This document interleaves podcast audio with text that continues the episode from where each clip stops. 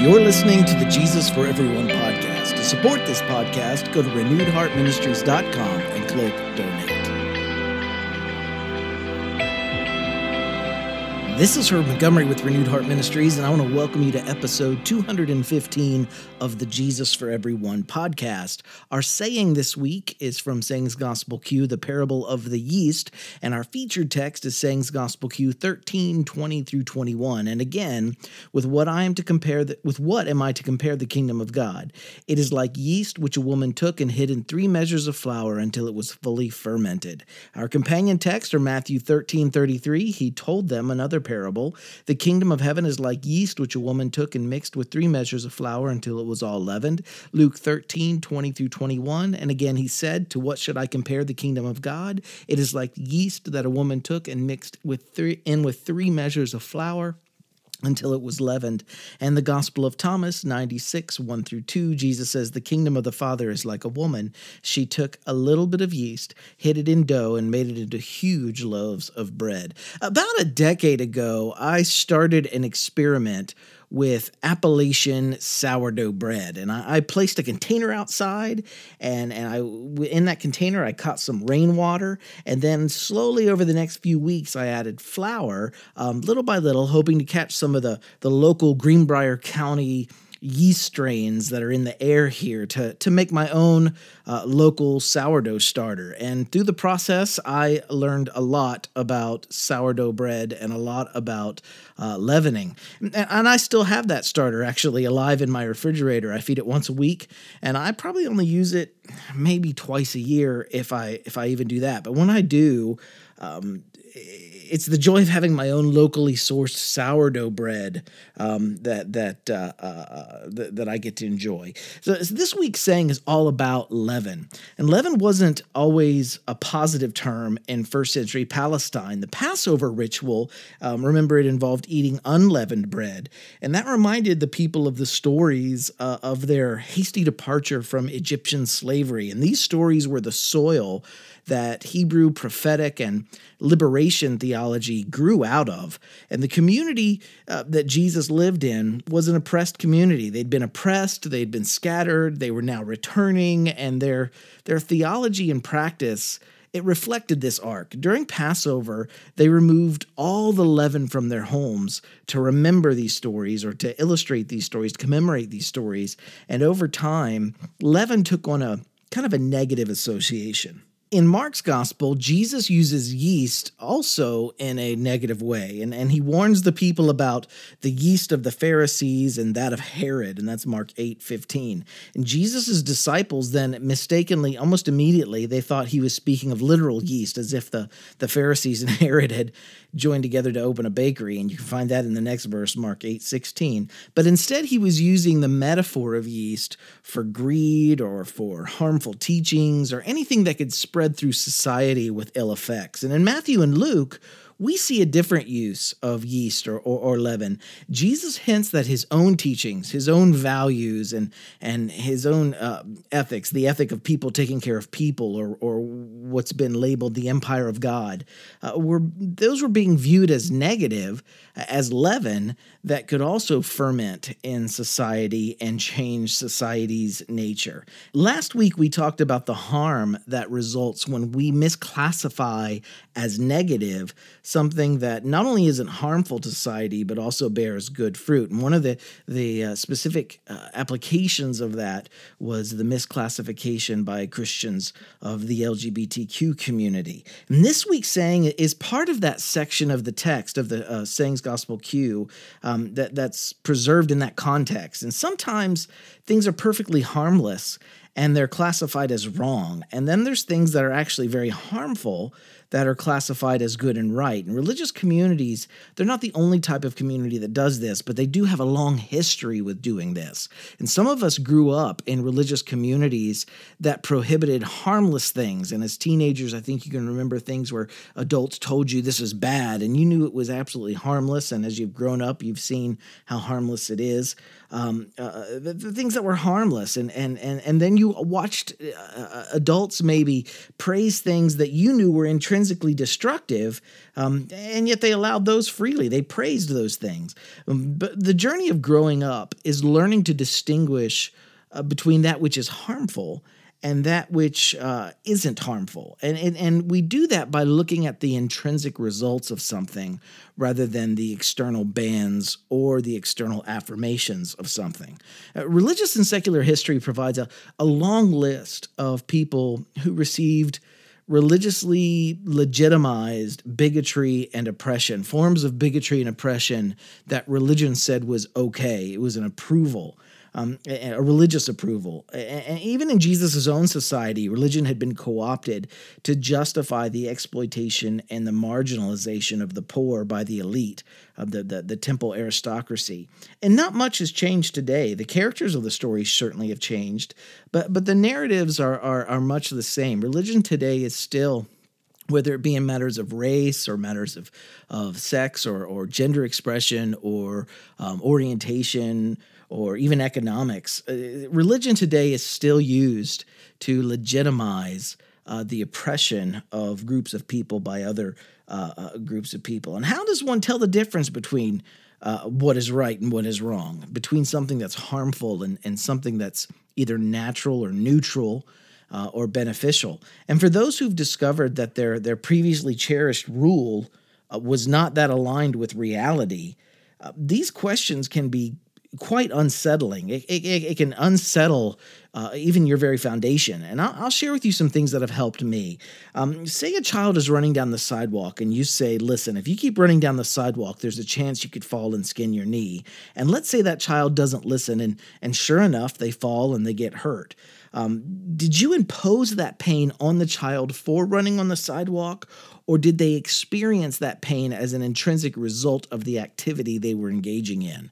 And let's imagine you said to the child instead, Listen, if you keep running around on this sidewalk, I'm going to put you in timeout and you have to sit still until you can calm down. This might also mean a certain type of pain or discomfort for the child, but would that, that pain be intrinsic to the nature of the activity the child was engaging in, or would you have imposed that as a penalty on the child for engaging in, in that activity. And moving from being governed by, by fear of imposed penalties or, uh, or, or imposed rewards to understanding the intrinsic consequences and results of our choices is what's called maturity. It, it, it's growing up. And, and we're quick to do this in certain areas of our lives, and we are painfully slow to do this in other areas, especially the areas of life that, that are religious. In some areas of our religious life, we have moved from being motivated by the fear of a divinely imposed punishment or the hope of a divinely bestowed reward. We make choices in these areas based on what these choices will result in, the intrinsic results. And and there are areas in our religious lives that for sure we still need to to mature. And this journey towards maturity in a religious context is it's always met with fear. That's the first emotion we feel. It's it's fear uh, by those who have not traversed this ground as of yet. And and even in our material lives um, motives that may be appropriate for a 5-year-old um, the, the fear of punishment or reward, uh, are developmentally inappropriate for an adult. And this is true whether it's a religious item or a non religious item. Uh, we, we have to grow up and to begin being motivated or making choices uh, based on intrinsic realities rather than than rules and, and things artificially imposed or, or or rewarded. So how do we know if something is good or right? Well, we could try and find a rule that does all of our thinking for us. We could look at the evidence, though, uh, also uh, before our eyes for, for what certain choices will result in. And we could maybe do a hybrid of both. We could look at instructions in our sacred text and, and try to ascertain the intrinsic negative results that that instruction was seeking to help its adherents avoid. And then we could discern whether those intrinsic results still apply today. Given the time and the cultural differences, some of that may be different today than it was back then. And, and, and, and we'll then understand why something may be in a 3,000 year old sacred text but it would be foolish to try and follow the same instruction in our context today. And this, again, this is all part of, of, of growing up. Mm, and will we always get it right? Um, absolutely not. Uh, but we're not supposed to. Growing up is about sometimes making mistakes and gaining experience, and through that experience, gaining wisdom to avoid larger mistakes in the future. And that's okay. Give yourself permission to grow and to mature. And as the old adage states, the only way to not make mistakes is to gain experience. And the only way to gain experience is to make a few mistakes. Here in America, we're seeing a backlash uh, from those who are threatened. They're afraid. They're threatened by society maturing. And change scares us. Uh, but, but change that means moving away from discrimination and bigotry it's not something that should scare us. Our, our, consciousness is being broadened and it's being informed when we listen to the truth of another's suffering. And these changes work toward making our world a safe place for all of us, not just a few. And yeah, these changes may be properly referred to as leaven. Something's leavening society. Um, they may permeate and, and change the nature of society but they're not at all they're not all of them bad. These changes are actually good things. Equality justice reparation for injustice in the past past the the, the removal of, of power from those who would wield it to benefit themselves at others expense. All of that are uh, all of those things are, are, are good things regardless of how negatively labeled they may be in the beginning by those who are afraid. As james cone reminds us for the oppressed yahweh's justice is the rescue from hurt and for the oppressors it is the removal of the power to hurt others even against their will so that justice can be realized for all and those who possess the power to, to hurt others they never view that power's removal as a good thing. They'll always see it as a threat to the status quo from which they receive benefit or privilege. But as Paulo Freire states, and this is in his his book uh, Pedagogy of the Oppressed, um, he, he whether it's good or not, this leaven it's humanizing to everyone involved, those who wield this power and those who are harmed by this power. He writes, dehumanization which marks not only those whose humanity has been stolen, but also, though in a different way, those who have stolen it, is a distortion of the vocation of becoming more fully human. This distortion occurs within history, but it is not a historical vocation. Indeed, to admit of dehumanization as an historical vocation would lead either to cynicism or total despair. The struggle for humanization, for the emancipation of labor, for the overcoming of alienation, for the affirmation of men and women as persons would be meaningless. This struggle is possible only because dehumanization, although a concrete historical fact, is not a given destiny, but the result of an unjust order that engenders violence in the oppressors, which is in turn dehumanizes the oppressed. Because it is a distortion of being more fully human, sooner or later, being less human leads the oppressed to struggle against those who made them so. In order for this struggle to have meaning, the oppressed must not, in seeking to regain their humanity, which is a way to create it, become in turn oppressors of the oppressors, but rather restorers of the humanity of both.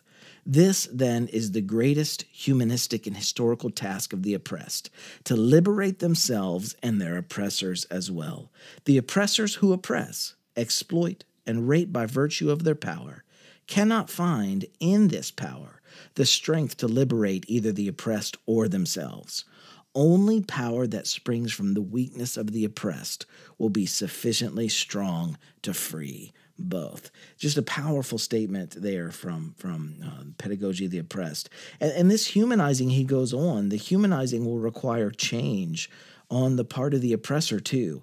Uh, he writes, Nor does the discovery of the oppressed that they exist in dialectical relationship with the oppressor as his antithesis, that without them the oppressor could not exist, nor does this discovery in itself constitute liberation. The oppressed can overcome the contradiction in which they are caught only when this perception enlists them in the struggle to free themselves. The same is true with respect to the individual oppressor as a person. Discovering himself to be an oppressor may cause considerable anguish, but it does not necessarily lead to solidarity with the oppressed. Rationalizing his guilt through paternalistic treatment of the oppressed, all the while holding them fast in a position of dependence, will not do. Solidarity requires that one enter into the situation of those with whom one is in solidarity. It is a radical posture, and what characterizes the oppressed in their subordination to the consciousness of the master, as Hegel affirms, true solidarity with the oppressed means fighting at their side to transform the objective reality which has made them these beings for another. The oppressor is in solidarity with the oppressed only when he stops regarding the oppressed as an abstract category and sees them as persons who have been unjustly dealt with, deprived of their voice, cheated in the sale of their labor, when he stops making pious, sentimental, and individualistic gestures and risks an act of love. True solidarity is found only in the plenitude of this act of love, in its essentiality, in its praxis to affirm that men and women are persons, and as persons should be free, and yet to do nothing tangible to make this affirmation a reality is a farce. And in first century Palestine, Jesus called the exploited in his community to forms of nonviolent resistance. And he called the exploiters, the, the, the oppressed, he called or the oppressors, sorry, he called them to to cancel all debts and to redistribute voluntarily their wealth. And, and had they followed this teaching, they would have learned their that, that, that their entire social structure was now being leavened. Th- things were now changing. And, and they would have so fulfilled the summary of, of Jesus' purpose in Luke 4 18 through 19, where he says, I've come to liberate the oppressed. Jesus' leaven uh, was it a good thing or an evil thing? An evil was it good or evil for for his time and for his culture? And the answer to that question it might have depended on which side of the tracks you asked that question on.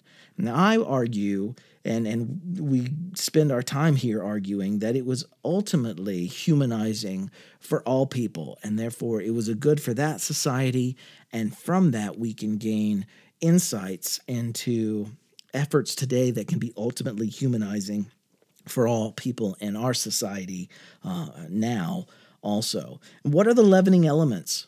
Speaking of now and today in our contemporary society, what, what are the leavening elements that you see at work in our society today? What are the intrinsic results of those elements? Is it equity? Is it fairness? Is it justice? Is it the protection of the rights of minorities? Um, is there enough for everyone? Or, or, do those who who disproportionately benefit from imbalances in society do they get upset? If if those that are being benefited by status quo are getting upset that's a good sign.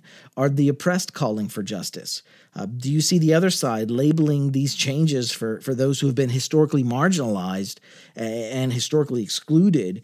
Um, do you see uh, uh, the other side labeling these changes as part of a sinister evil uh, agenda and if so, if the answer to these questions is yes, then there's leaven at work again in our generation too pick up some dough yourself and, and start kneading. Our saying again this week is again, with what am I to compare the kingdom of God?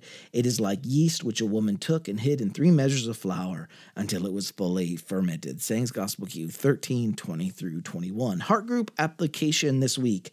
Cleve Jones, he writes in his recent book, When We Rise My Life in the Movement, the basic human rights of any group of people should never be subjected to a popular vote. Minorities' rights can never be protected as long as they are dependent on the whim of the majority. And, rights that are that are given by the majority, eh, they can just as easily be taken away by the majority too. So number 1 this week, what difference has listening to minority voices made for you personally? And I want you to actually stop and write out a list. What are some of the differences um, that have been made by by you listening to minority voices? And then number two, how have these differences affected the choices that you now make in your daily life. Have they affected the choices that you make? And if they have, list those out. And number three, what can your group do together to center the voices of the vulnerable and to broaden your capacity to listen to the voices and experiences of, of minorities? And pick one action that you discuss together and put it into practice this next week. Uh, we're still taking testimonials of your experiences in heart groups for our new heart groups page. Um, if you'd like to share with us a testimony of what your experience has been with heart groups, you can go to our contact us page on our website at renewedheartministries.com.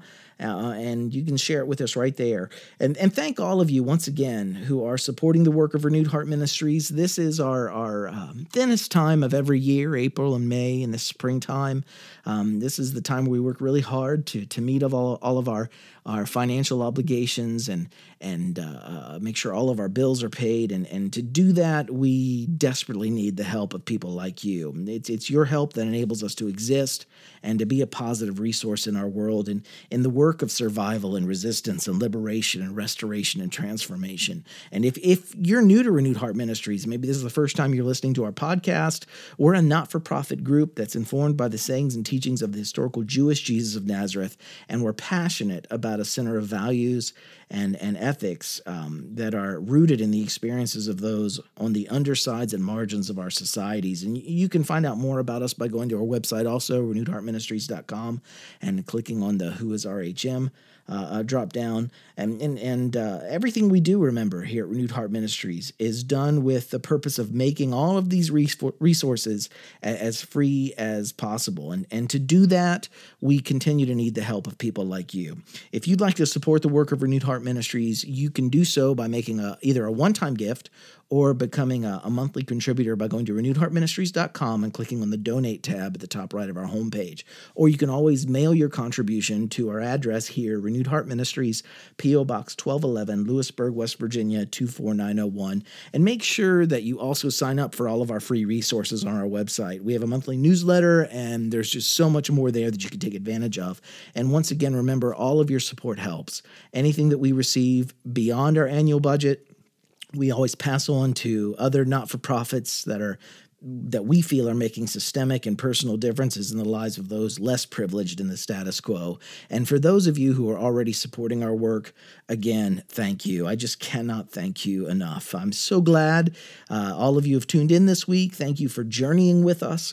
And where you are this week, keep living in love, survival, resistance, liberation, restoration, and transformation um, as we together are all on our way to to, to thriving. Uh, I love each one of you dearly. I'll see you next week.